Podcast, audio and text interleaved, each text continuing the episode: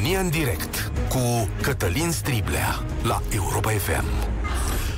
Bun găsit! Bine ați venit la cea mai importantă dezbatere din România. Astăzi vom discuta despre cauza tuturor relelor din țara asta, cauza profundă la ce ni se întâmplă astăzi. O să încercăm împreună să înțelegem și mai ales să găsim o soluție la cea mai mare cangrenă care ne oprește societatea din dezvoltare. Dacă vă întrebați vreodată de ce nu avem spitale, de ce nu avem autostrăzi, de ce nu găsim un răspuns adecvat la coronavirus, astăzi vom desluși foarte bine unul dintre motive, și anume impostura. Da, impostura. Prieteni, o parte dintre oamenii care ne conduc, poate o parte prea mare, sunt impostori, incapabili să facă ceva. Ba mai mult, sunt șantajabili, sunt slabi, sunt vicioși și de dați altor fără de legi. Dar s-au strecurat până la vârful sistemului și acolo trebuie să ia decizii pentru voi. Cazul de care, despre care vorbesc astăzi este uluitor, puțin zis. Este cea mai mare eroare de sistem care s-a produs până astăzi în România, sau cel puțin una de care știm un demnitar de rang înalt, șeful uneia dintre instituțiile implicate în lupta împotriva mafiei, Oficiul Național pentru Combaterea Spălării Banilor, este anchetat pentru că și-ar fi falsificat diploma de bacalaureat. Aceasta era obținută târziu, la peste 30 de ani, și fusese baza pentru obținerea altor 19 grade academice care sunt verificate și ele acum. Dar asta nu e întreaga poveste, e doar pe jumătate. Funcția ocupată de acest om, Laurențiu Barangă se numește el, se face după, sau omul poate ocupa funcția după verificări minuțioase, da? care atestă probitatea morală și legală a celor care vin în scaunul respectiv. Mai mult, vreme de 10 ani, același personaj a activat în cadrul unei instituții denumită Ornis. Acesta este oficiul care atestă că funcționarii cu înalte funcții, demnități în statul ăsta, pot avea acces la secrete de stat. Înțelegeți dumneavoastră cât de important? Adică el trebuia să păzească statul tocmai de apariția unor situații de fraudă, de apariția unuia ca el. Mai mult, deși justiția a desfințat toate diplomele deținute de domnul Baranga în anul 2016, totuși în 2017 l-a primit și dreptul de a fi conducător de doctorat, după care a avansat cu viteză uimitoare în administrația din România. Adică a fost numit ministru, că ăsta e secretar de stat, șeful spălării banilor, organismul de luptă împotriva mafiei este de fapt un ministru. Premierul Orban a avut o, cum să zic, o reacție curioasă la acest dosar, da? Spune el în felul următor. E treaba lui că ne-a păcălit. Serios? Eu am avut demisia pe masă și a dat demisia, nu mai este președinte. Premierul spune că în cazul acesta au fost aplicate toate procedurile pentru ocuparea funcției. Vă închipuiți ce înseamnă în România toate procedurile, dacă cetățeanul s-a strecurat până acolo, cum e posibil să stai să te gândești că un om fără nicio calificare să ajungă într-o astfel de funcție vitală în România, mai ales în România, da? Care are tone de astfel de probleme. Eh, o fi vorba aici doar de impostură, stau să mă gândesc. Nu cumva ai mai mult decât impostură? Când ai în, în funcție un om șantajabil, la ce să te gândești mai departe? Dar dar fi ăsta singurul caz, nici măcar nu e singurul. Din 2012, de când știm de plagiatul lui Victor Ponta, aceasta este o discuție nesfârșită în România. Zeci, sute de plagiate au fost descoperite între timp la vârful statului român. Plagiatul e chiar o metodă, un mod de a fi la vârful administrației. Nu uitați că 73% dintre tezele de doctorat verificate de jurnaliști la Academia de Poliție din România s-au dovedit a fi plagiate. Aici, jurnalista Emilia Șercan chiar a fost amenințată cu moartea de către cei care conduceau Academia, dacă urmare a dezvăluirilor sale. Vă puteți închipui așa ceva? În ce scenariu de film cu mafioți? Ce republică sud-americană e aici, da? Ce nivel mai de jos al cangrenei, al corupției, al mafiei vă puteți imagina? România este roasă de această masă de oameni care nu numai că nu sunt capabili să ia decizii, dar nici nu pot interpreta fenomenele din fața lor, pentru că n-au pregătirea necesară. Dar mai mult de atât, sunt dispuși să fure, da? Și ei trebuie să ia decizii pentru noi. Ori tipul acesta de persoane și de personaje în acest moment ne amenință însă și existența. Nu ajung ventilatoarele? Uite, de aia nu ajung ventilatoarele. Nu avem spitale, nu știm cum să abordăm situația, nu putem aborda, nu putem aplica legi, uite de ce. Și pentru că lumea simte și vede toate lucrurile astea, nici măcar nu poți să ai încredere în ei. Vă întreb astăzi la 0372069599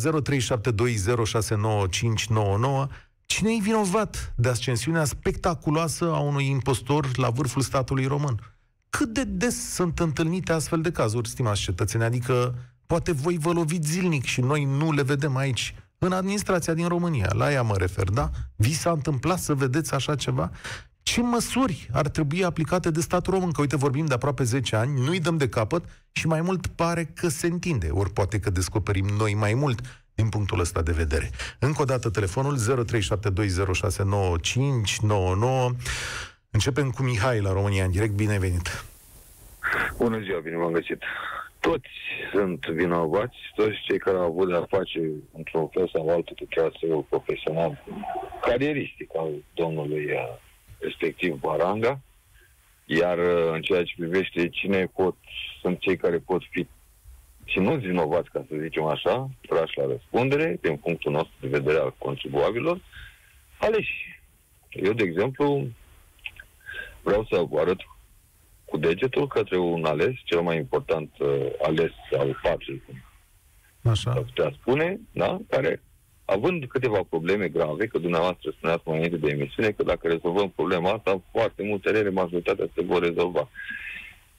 Păi da, dar ăsta nu e cel mai important rău. Asta e unul dintre ele, că sunt majoritatea sau foarte mulți impostori în posturile de conducere ale Păi, statului. impostura înseamnă alt- să nu ai capacitatea de a interpreta lucrurile care ți se Păi. întâmplă și de a lua deciziile potrivite, da?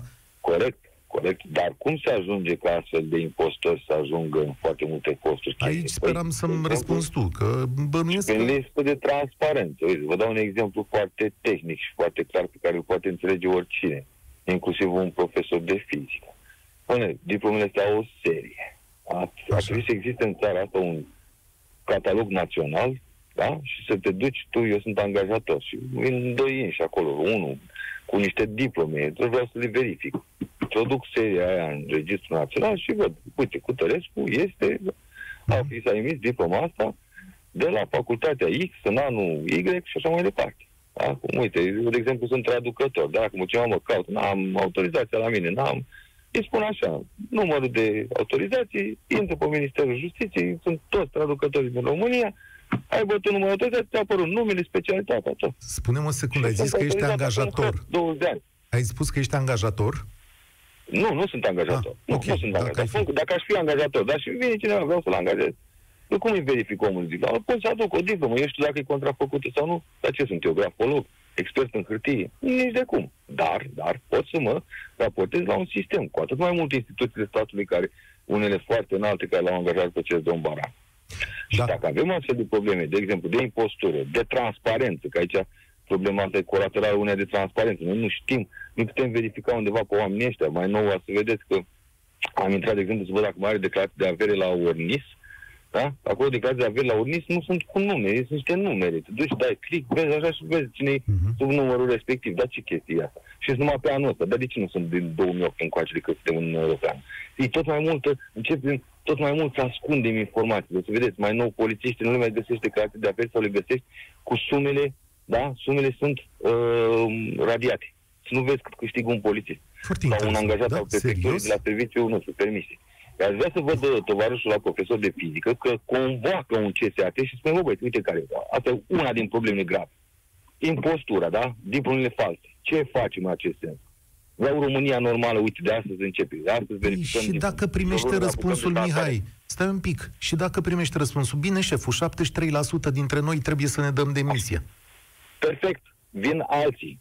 E Mhm. plin acum de tineri care vor să lucreze, e plin de oameni care vin din afară, că nici acolo nu mai e atât de sigur. Români capabili, că nu s-au dus acolo, um, foarte puțini care s-au dus în afară, erau niște români incapabili, că au și ei incapabili lor.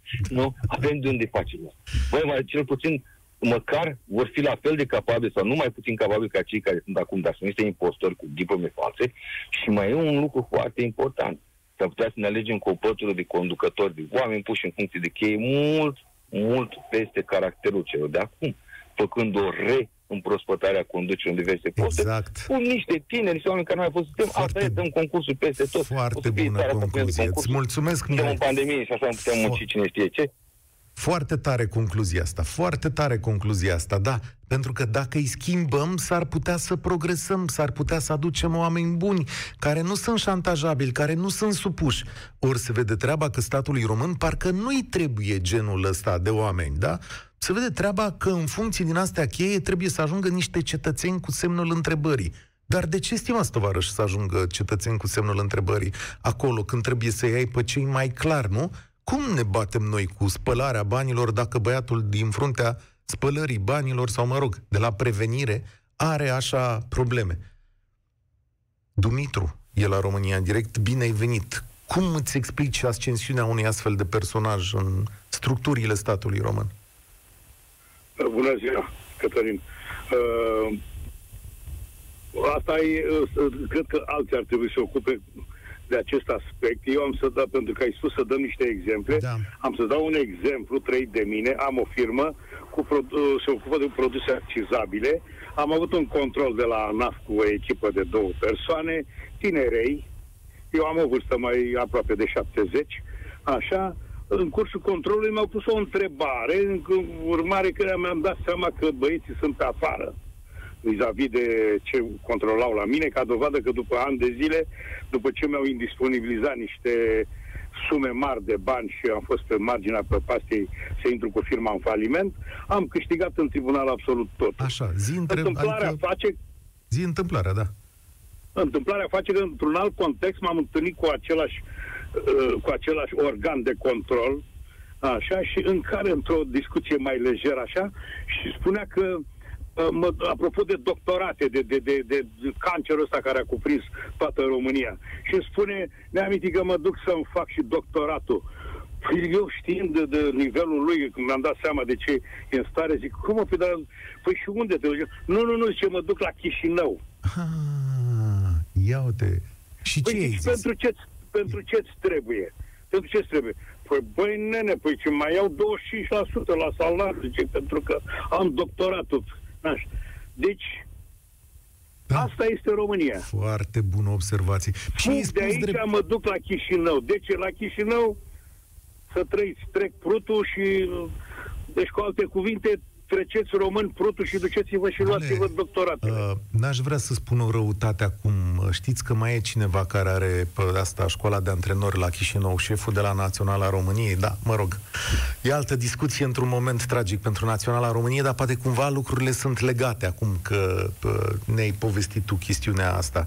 Domnule, da, așa este. Să duce lumea acolo și își face, dar înțeleg că sunt multe situații în care își fac uh, chiar studiile liceale, adică le recuperează acolo după ani și ani lumină, se duc la Chișinău și iau o diplomă de studii liceale, se întorc și ocupă o funcție în România. Da, am întâlnit chestiunea asta. Da, domnul, da, Cătălin, da, o secundă, da, vine cu doctoratul. Domnule, dar acolo în postul în care el urmează să funcționeze, nu dă un examen de competență. De, aia, de asta am ajuns unde am ajuns. Și pe urmă să uh, funcție, hai să zicem asta, că ajungem funcționar, să mergând mai jos pe treapta, pe, pe funcțiile astea în, în, în România. Nu neapărat la Orni sau unde ăsta era, mă rog, am înțeles că era și masor și... Deci discutăm la alt nivel. Da, da, da. Nu da. mai, deja- Ăsta e de neînțeles discutăm nivelul deja pentru noi. e, el avea, îl trăgeau nu, un, nu unul de urechi, îl trăgeau 10 inși cu de urechi și îl puneau acolo unde trebuia, indiferent de ce știa. Poate nu știa nici să vorbească. Tare curios aș fi, uh, luați-i, domne, un interviu să vedem ce nivel de, de exprimare. Domnule, acum interviu iau procurorii, dar dacă vom avea Păi vreodată lasă-mi mine ocazie... că de- Da. Dacă vrei, matale, faci și treaba asta. Îți mulțumesc tare mult, Dumitru. Ce poveste extraordinară, da, cu omul care pleacă să facă și el un doctorat la, la Chișinău. Hai să vă fac o mărturisire, că n-am mai vorbit până acum despre asta în public, poate o singură dată. Am încercat la viața mea să fac un doctorat. Vreau să vă spun cu mâna pe inimă că e un lucru foarte greu, foarte greu. Iar dacă ai o meserie, dacă ai o activitate care îți ocupă foarte mult timp, pur și simplu mie unuia mi-a fost greu să fac treaba asta, să mă țin de ea cu seriozitate. Drept urmare am renunțat la povestea asta pentru că simțeam că mă fac de rușine și că nu pot duce treaba la capăt așa cum mi-aș fi dorit eu. Cum au reușit acești cetățeni să facă două doctorate, trei masterate, cinci școli în timp ce au și alte meserii, sau sunt deputați, senatori, demnitari, mie mi-e foarte greu să înțeleg și cred că fiecare are de dat o explicație. Eu cred că astăzi, când îl vezi pe unul asta cu un doctorat, trebuie să ai un semn de întrebare din nefericire pentru cei care muncesc cu adevărat în aceste școli doctorale, că avem și astfel de cetățeni. Adrian, bine ai venit la România în direct. Domnule, găsim o soluție la povestea asta. Uite, să face anul nou de când s-a deschis dezbaterea publică aici. Peste foarte mult timp, din păcate. Peste foarte mult timp. Deci eu aș separa discuția în două teme, nu la emisiuni, dar în ideea mea.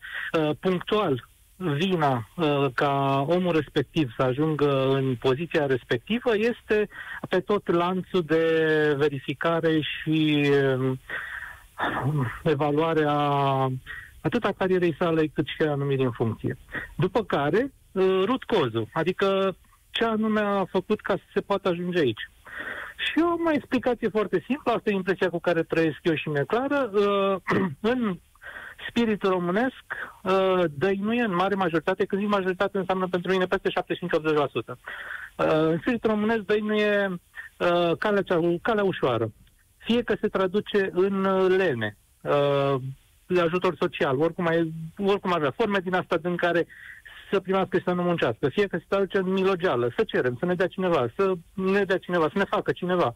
Uh, fie că se traduce în neimplicare, fie că se traduce în uh, lasă că ferească Domnul de mai rău și astfel de mentalități. Acestea sunt majoritare în, uh, adică există preponderă în poporul român și astfel, oricând cineva care are un tupeu suficient cât să treacă pe ceilalți, ceilalți lasă că ferească domnule mai rău, ceva de genul. Stai o secundă, este... că am aici o da. întrebare cheie la care trebuie să mă răspunzi. Spui că vina aparține întregului lanț de verificare, lanț ierarhic, care s-a uitat pe dosarul acestui om. Pe acest Absolut. lanț de verificare, care bănuiesc că sunt mai multe mâini la înălțimea la care a ajuns, nu s-a găsit niciun om muncitor, harnic și onest care să spună prietene, aici avem o problemă, stați un pic? Mă îndoiesc că nu s-a găsit, în schimb, chiar dacă s-a găsit, majoritatea celor din lanțul respectiv sigur l-au copleșit. Mm-hmm. Păi atunci avem o problemă foarte mare și foarte da, urâtă. dar avem, adică păi, de ce că ai fi crezut că altă? Da, pentru că mă gândesc că într-o societate normală onestitate... Nu suntem. Nu suntem, bun. Dar onestitatea și buna credință sunt norma unei societăți. Adică dacă stăm da. în jurul nostru acum să ne uitați, tu îmi spui cu înspăimântare că în jurul nostru sunt mai mulți hoți decât oameni onești? Da. Da, asta este opinia mea uh, și aici hoți nu aș numi neapărat hoți. Poate sunt uh, oameni care nu au ajuns într-o postură în care să nu le fie teamă că fură. Uh, dar, în schimb, uh, în tehnică, unde lucrez eu, lucrăm cu un principiu de stat de valoare a situațiilor 80-20. Uh, dacă să zic, în alte țări, în țări normale, cum zici, există un cel puțin 20% oameni care muncesc, se implică, vor, și restul de 80% pot fi paraziți, dar lasă în pace pe cei 20% să muncească, atunci societatea poate supraviețui, nu poate avansa. În schimb, în România, eu sunt convins că sunt sub 20% oameni care muncesc și peste 80% nu paraziți, ci oameni care fură activ. Mm-hmm. Adică, la modul ăsta, o să Nici măcar nu lasă pe cei care muncesc în spate. A, și al da. doilea mesaj de tipul ăsta pe care îl primesc în 5 zile, a mai fost săptămâna trecută cineva care vorbea așa despre încălcarea regulilor, o doamnă, și... Da, mi-aduc aminte. Da. A fost pe sufletul meu, să zic. Și, uh, da, am să pun acest lucru, am să rog pe Vlad Petreanu, care, apropo, a scris un text foarte bun despre această situație, vi recomand pe blogul lui. O să rog pe Vlad să facem o dezbatere la avocatul diavolului uh, despre acest lucru, dacă românul e majoritar hot sau nu. Știi? Pentru că mă sperii și încerc să caut argumente contra acestei chestiuni și sper eu că o să fie o dezbatere interesantă, adică înțeleg ce da. spui, da. dar nu vreau N-aș... să mă gândesc că e atât de extins. Absolut. N-aș vrea să zic, deci nu vreau să zic 80% de oameni sunt toți hoți, dar, uh, încă o dată, uh, calea ușoară. Calea ușoară, fie că este lemne, Da. fie că e milogeală, fie că e hoție, depinde Calea și de ușoară, context. da. Ce frumos e spus, da, ai, ai dreptate, ne place calea ușoară. Mulțumesc tare mult. Adică, probabil că e și natura umană, dar probabil că Balcanii ăștia sapă foarte mult în noi, așa când vine vorba de, de chestiunea asta. Marius e acum la România în direct. Marius, bine ai venit. Salut. Întrebarea, Salut, întrebarea e legată de modul în care acest om a ajuns până la vârful statului român și Eu- dacă, cum zice domnul Orban, domnule, e treaba lui că ne-a păcălit. Deci el uh, a fost greu până a trecut de primul pas. Adică primul pas, admiterea la facultate, după care nimeni nu i-a mai cerut diploma de li- liceu. Că în mod normal se merge cu ultimul act de studiu. Și uh, cineva l-a ajutat acolo. Frauda nu s-a făcut la nivelul mare, ci s-a făcut ulterior. Dar sunt sigur că el a trecut și a ajuns în, uh, în structurile de securitate, pentru că asta e de securitate națională ce vorbim. Ornisu și altele ar fi trebuit ca președintele României ca să convoace un Consiliu de Apărare a Țării, Suprem de Apărare a Țării și să analizeze, pentru că aici poate să fie scurgeri de informații și să ducă la... Noi suntem o țară NATO. Uh, beneficiem de anumite informații și secrete de stat și ale alianței. Ori e un om care este compromis de jos, uh, poate ca să fie o țeavă de scurgere la informații către toți cei care ne vor binele, între ghilimele binele. Uh, Eu cred că admiterea la facultate s-a făcut cum s-a făcut, a făcut uh, așa numitele m, facultatea ecologică sau ce a făcut el Da, da, da, ca da. și facultate. Uh, Acolo s-a, s-a produs prima dată frauda, ulterior uh, beneficiind de o diplomă de, de facultate, fie ea și obținută într-un sistem așa cum s-a obținut, nu cred că cineva l-a mai întrebat de diploma de liceu. Uh, Da, dar e o dar- diferență aici. Știi cum? Că chiar tu ai spus că acest om lucra într-un loc teribil de sensibil. Adică eu mă gândesc în mintea mea că acești Da, oameni care eu, ocupă astfel de uh, nu se poziții... putea fără implicarea altora. Adică cineva l-a pus acolo și uh, l-avea la mână. Adică uh, ai ajuns, ai spus, domnule, ești pe poziția asta, trebuie să-mi dai informațiile astea, că altfel uh, reversul e că te dau eu în gât cu altele. Eu cred că s-au plătit niște polițe în felul ăsta. Nu, nu văd altfel cum. Eu nu pun la îndoială uh, competențele serviciilor. Eu cred că și în serviciile de securitate națională și așa mai departe, pe lângă cei intruși Uh, sunt și oameni care sunt competenți. Nu cred că trebuie să punem pe toată lumea la grămadă. Evident. Uh, și eu cred că da, sunt foarte mulți, cum a spus domnul, probabil că la noi, dacă în țările normale 80% sunt normal și 20% să zic anormal, la noi probabil e invers procentul, la noi 20% sau mai puțin sunt normal și 80% sunt, uh, sunt paraziți. Uh, 呃 Eu cred că da, statul român ăsta este statul român. Dacă vă uitați în CV-uri de la primar, de la prefect, de la toți, toți au câte o facultate din asta făcută cu bacuri la nu știu câți ani. Am mai spus-o și mă repet, uh, oameni care nu au condus nimic în viața lor, nici măcar un buget de familie, probabil mulți nu știu să-și facă. Cu toate astea suntem conduși de acești oameni și rezultatele se văd astăzi. Suntem unde suntem din cauza asta, în primul rând.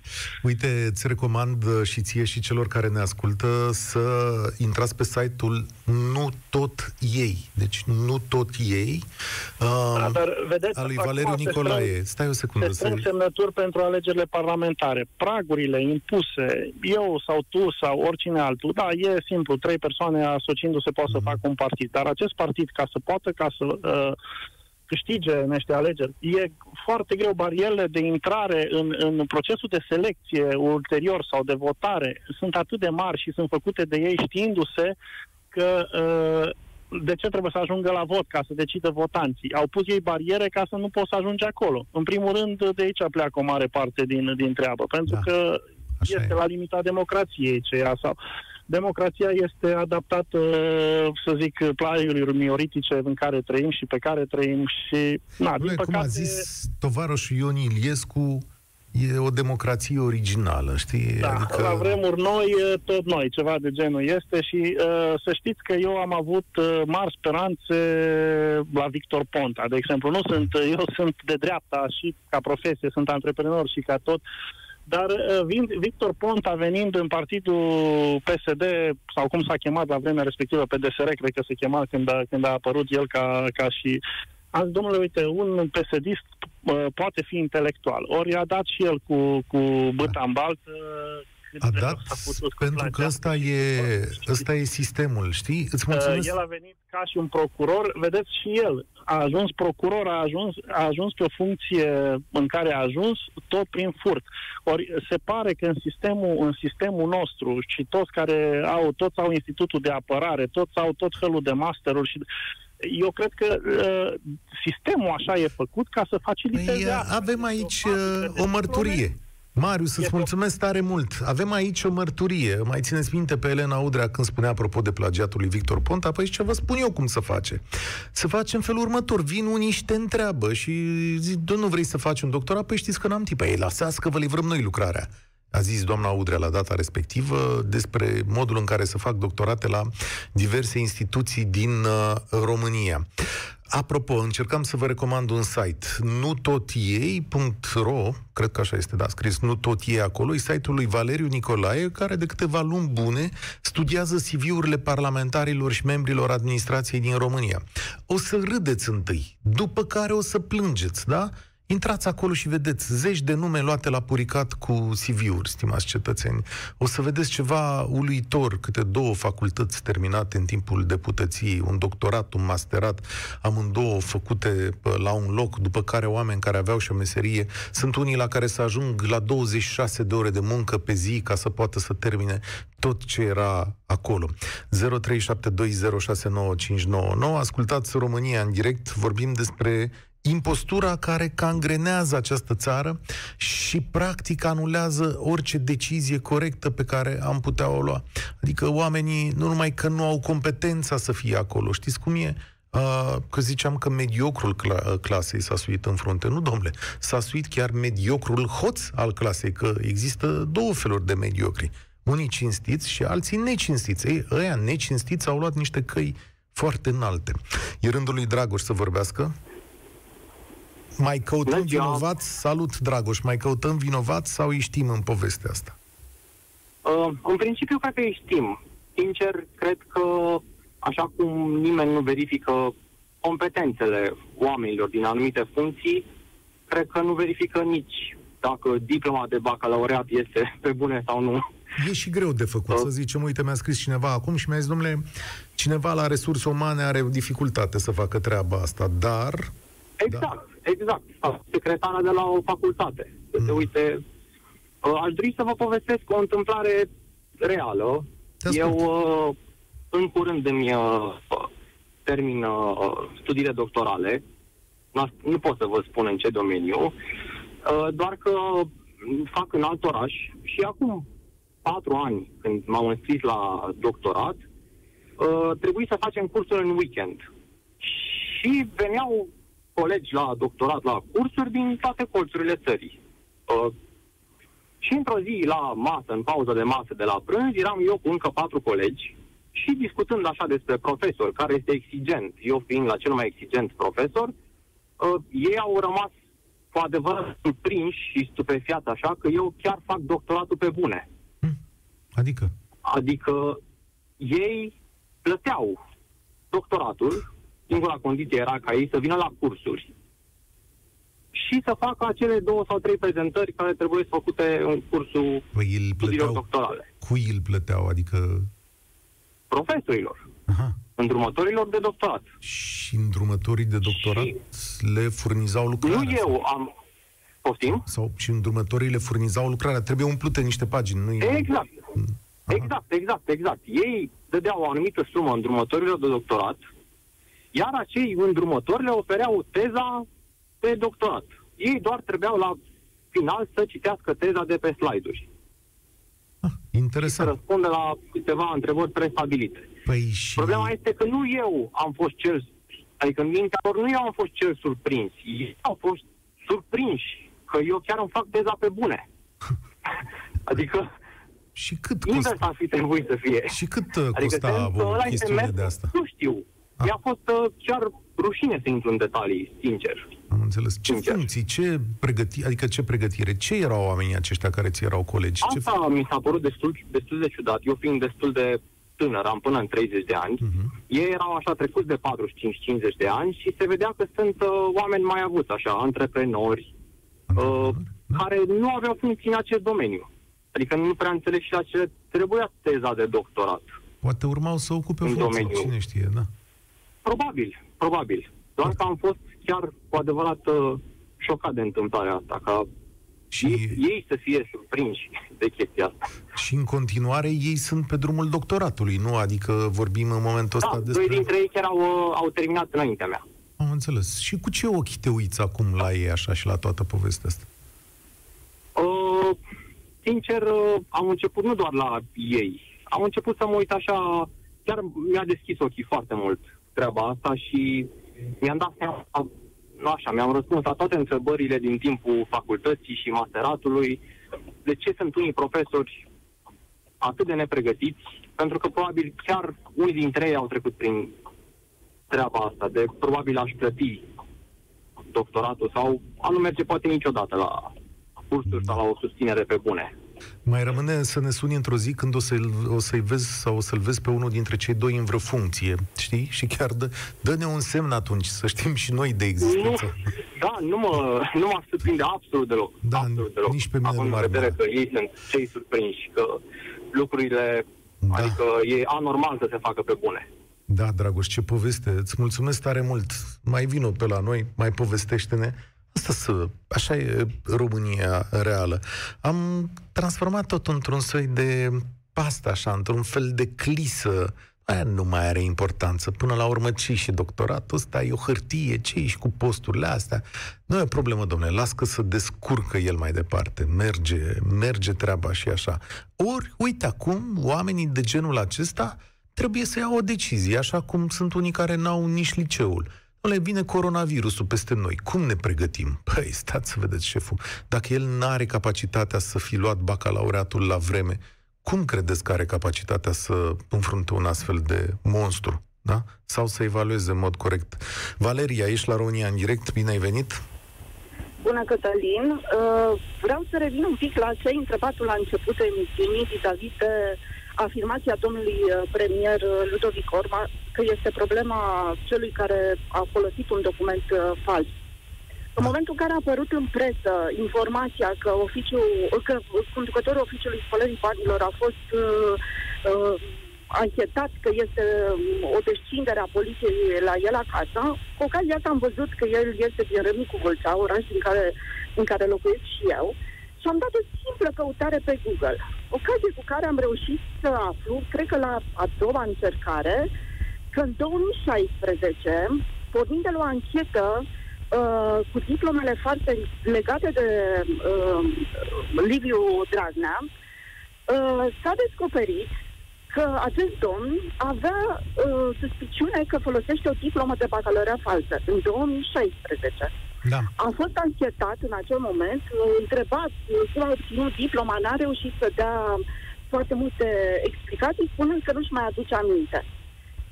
Uh, Și mă întreb în subsecvent, domn- Stai un pic, că nu e atât. Da.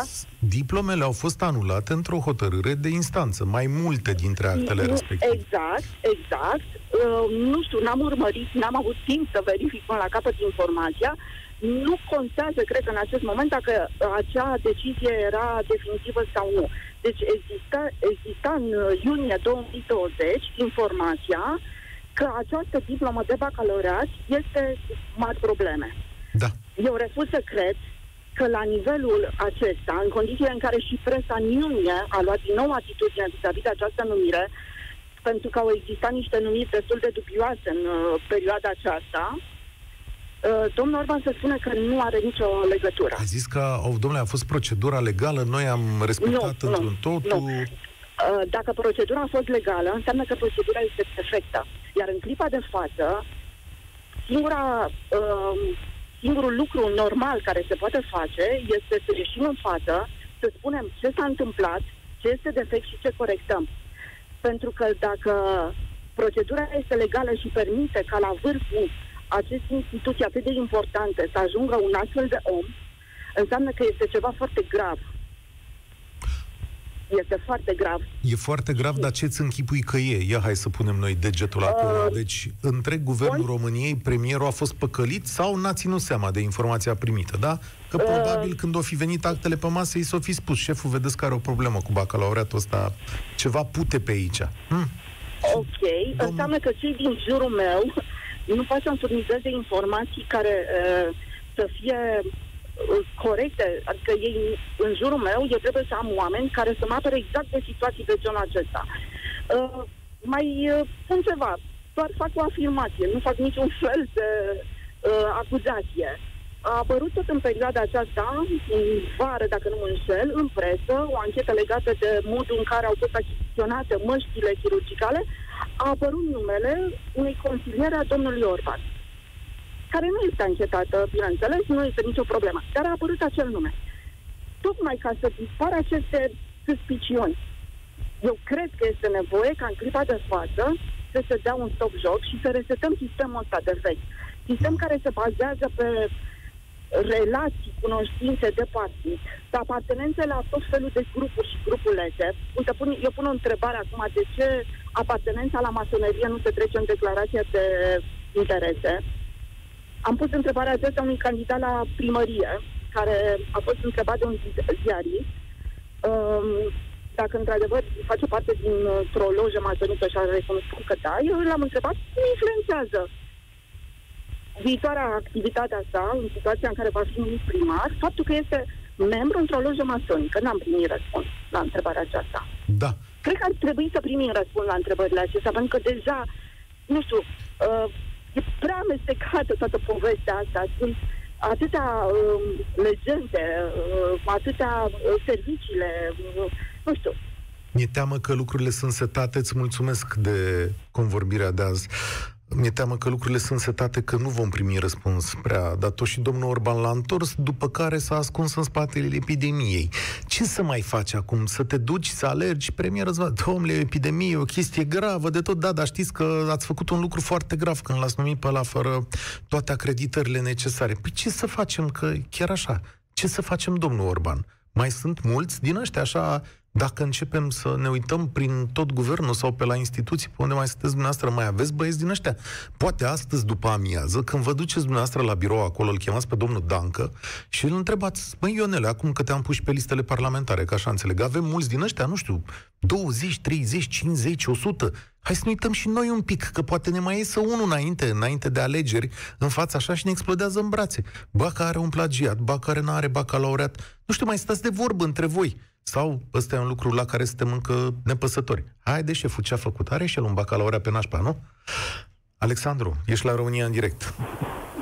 Uh, bună ziua, Cătălin. Hai să căutăm... Uh, nu pot să nu pot să nu mă... Nu știu, m-a bunit râsul când am auzit-o pe doamna dinainte cu apartenența la loja masonică. Hmm. Deci dacă nici masonii ăștia nu reușesc să-și mai selecteze personalul, să nu știu, vadă domne, și ei, domnule, merită, nu merită... Habar n-am ce, ce fac masonii. Să... Habar n-am ce fac nu, masonii da, anii ăștia. E da. de râs plâns. Da. Adică, din punctul meu de vedere, o soluție ar fi atacul la origine, ca să spun așa, și anume îndrumătorii de studii doctorale. Așa. Că ei își pun girul pe astfel de documente care, uitați, au uh, putere legală și așa mai departe.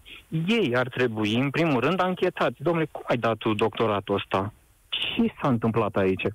Și, în același timp, sistate toate lucrările doctorale sub uh, egida respectivului. Deci uh-huh. tot Asta Haideți până la doctorat. Cauza. Da, aici avem lucruri mai, cum să zic, mai, mai complicate decât doctoratul. Dacă poți să te gândești la plagiate, dar aici, în mod clar, avem oameni care sunt fără studii. Da, da, și asta e o mare problemă. Tot, să zicem că un bacalaureat nu e așa greu de luat. E, să, și la 42 de ani. E, e probabil să-l iei. Nu l-ai luat la 20 și, nu știu, mm-hmm. când mai puteai.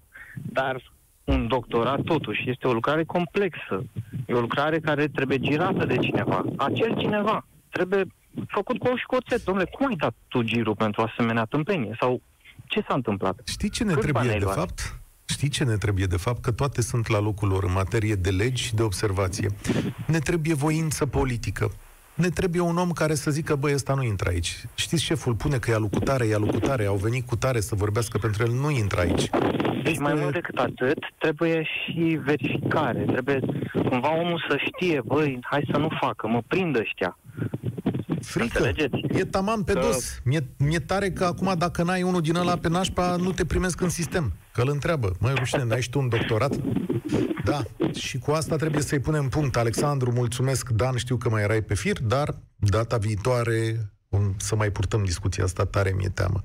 Dacă am avea voință politică, acolo unde e domnul Orban, domnul Cioloș, Barna, cum îl cheamă pe cel de la PSD, Ciolacu, lucrurile s-ar rezolva mult mai repede dacă voi ați spune stop la toată chestiunea asta.